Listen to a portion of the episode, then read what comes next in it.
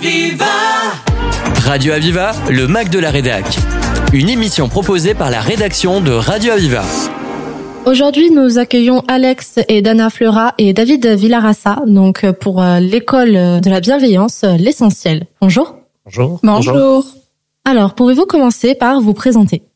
Du coup, nous sommes trois enseignants de l'école L'Essentiel. On a monté ce projet avec notre ami et collègue Martial Flamand et nous sommes ici pour présenter cette école.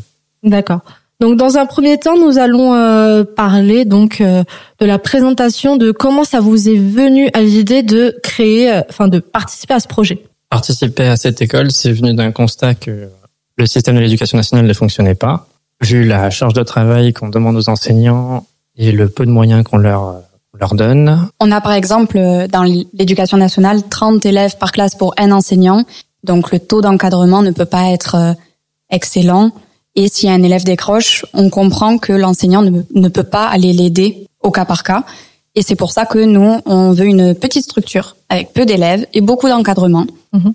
pour euh, permettre en fait aux élèves de, de vraiment suivre une scolarité euh, très fluide et, et très bien en- encadrée. De la même manière, le, le modèle classique de l'éducation, c'est un moule dans lequel il faut vraiment rentrer et se formater. Là, l'objectif ici, c'est de développer la personnalité des enfants, les pousser dans leur dans leur passion, leur donner les moyens de- d'apprendre, donc apprendre à apprendre et pousser vraiment la curiosité de chacun, ce qui ne se fait pas aujourd'hui dans le système classique. Donc, euh, c'est vraiment l'objectif euh, et le constat initial de cette école.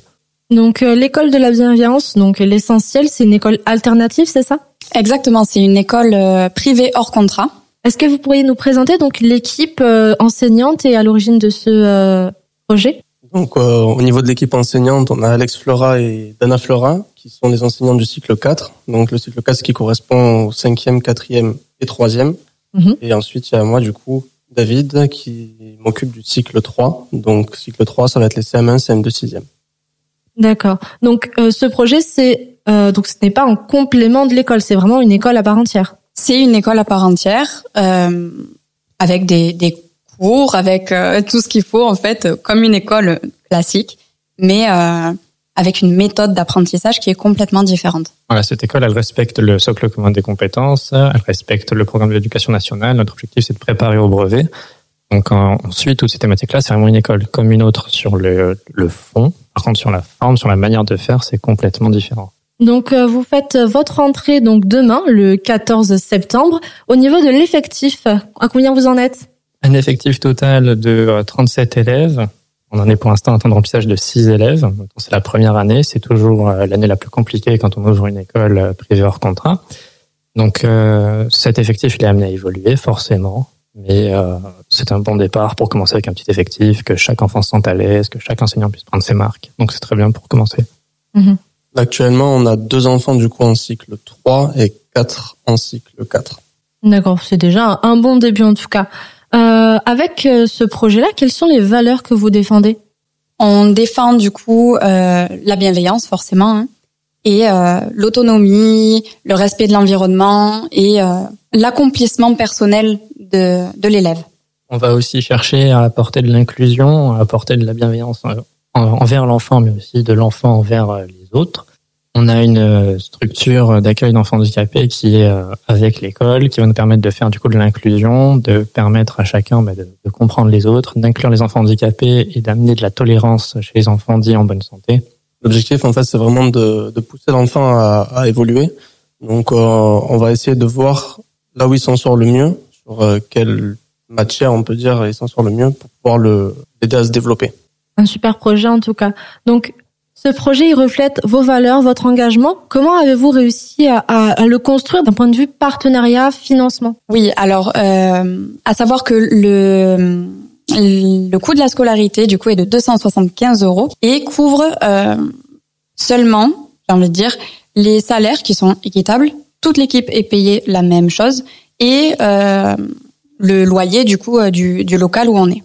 Tout ce qui est sortie, euh, activités, etc. sera euh, du coup euh, financé par des mécénats, par des dons. Tout le mobilier de l'école a pu être financé ainsi par du mécénat, par des dons.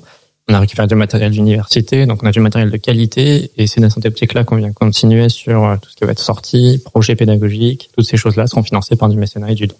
Notre objectif aussi à terme, c'est de baisser le coût de la scolarité une fois que le mécénat sera suffisamment important. Euh, David Villarassa, Alex euh, Fleurat et Dana Fleurat, donc vous êtes enseignants pour euh, l'école L'Essentiel. Euh, nous parlerons après la, pause musicale donc du fonctionnement de cette fameuse école et ses particularités.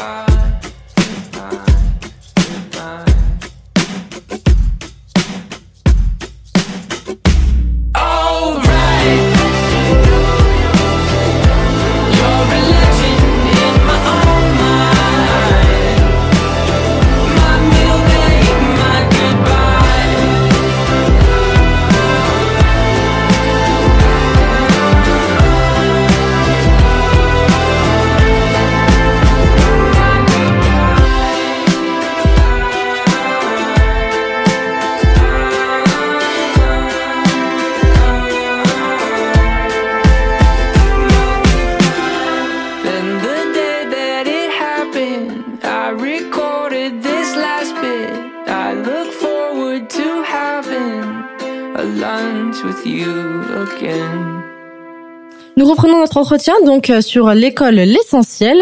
Euh, vous nous parliez tout à l'heure donc euh, ce n'est pas seulement une structure donc une école alternative, c'est aussi une structure d'accueil pour donc enfants en situation de handicap. Pourriez-vous nous en parler un petit peu plus? Donc cette école l'essentiel, elle est mêlée, elle est jumelle on va dire avec l'association Souris à la vie qui apporte des loisirs, des activités à des enfants atteints de handicaps divers, que ce soit des handicaps physiques ou psychologiques. Et euh, donc, l'association Souris à la vie possède un local au sein de l'école sur laquelle elle va pouvoir accueillir ponctuellement des enfants handicapés qui font l'école à la maison. Mhm. Et euh, à terme, l'objectif, du coup, c'est de permettre à ces enfants-là de participer à certains cours sur les sujets qui les intéressent le plus, de participer à des sorties, de faire des activités tous ensemble pour euh, justement euh, apporter de la, de la cohésion, de l'insertion et de la tolérance. Mhm. Oui, c'est vraiment une, logique d'inclusion en fait euh, de ces enfants-là. Euh, niveau pédagogique, vous utilisez des méthodes particulières d'enseignement? Alors, euh, on a créé une méthode qui s'appelle la méthode Paxo, qui ne fonctionne pas du tout par matière, mais plutôt par méthode d'apprentissage. C'est-à-dire que chaque semaine, on va avoir une unité Paxo. Donc le Paxo, c'est projet art connaissances, sorties, outils. Le but là-dessus, du coup, c'est d'avoir un emploi du temps euh, qui va être vivant. On va éviter de laisser les enfants assis sur une chaise et ingurgiter des connaissances uniquement.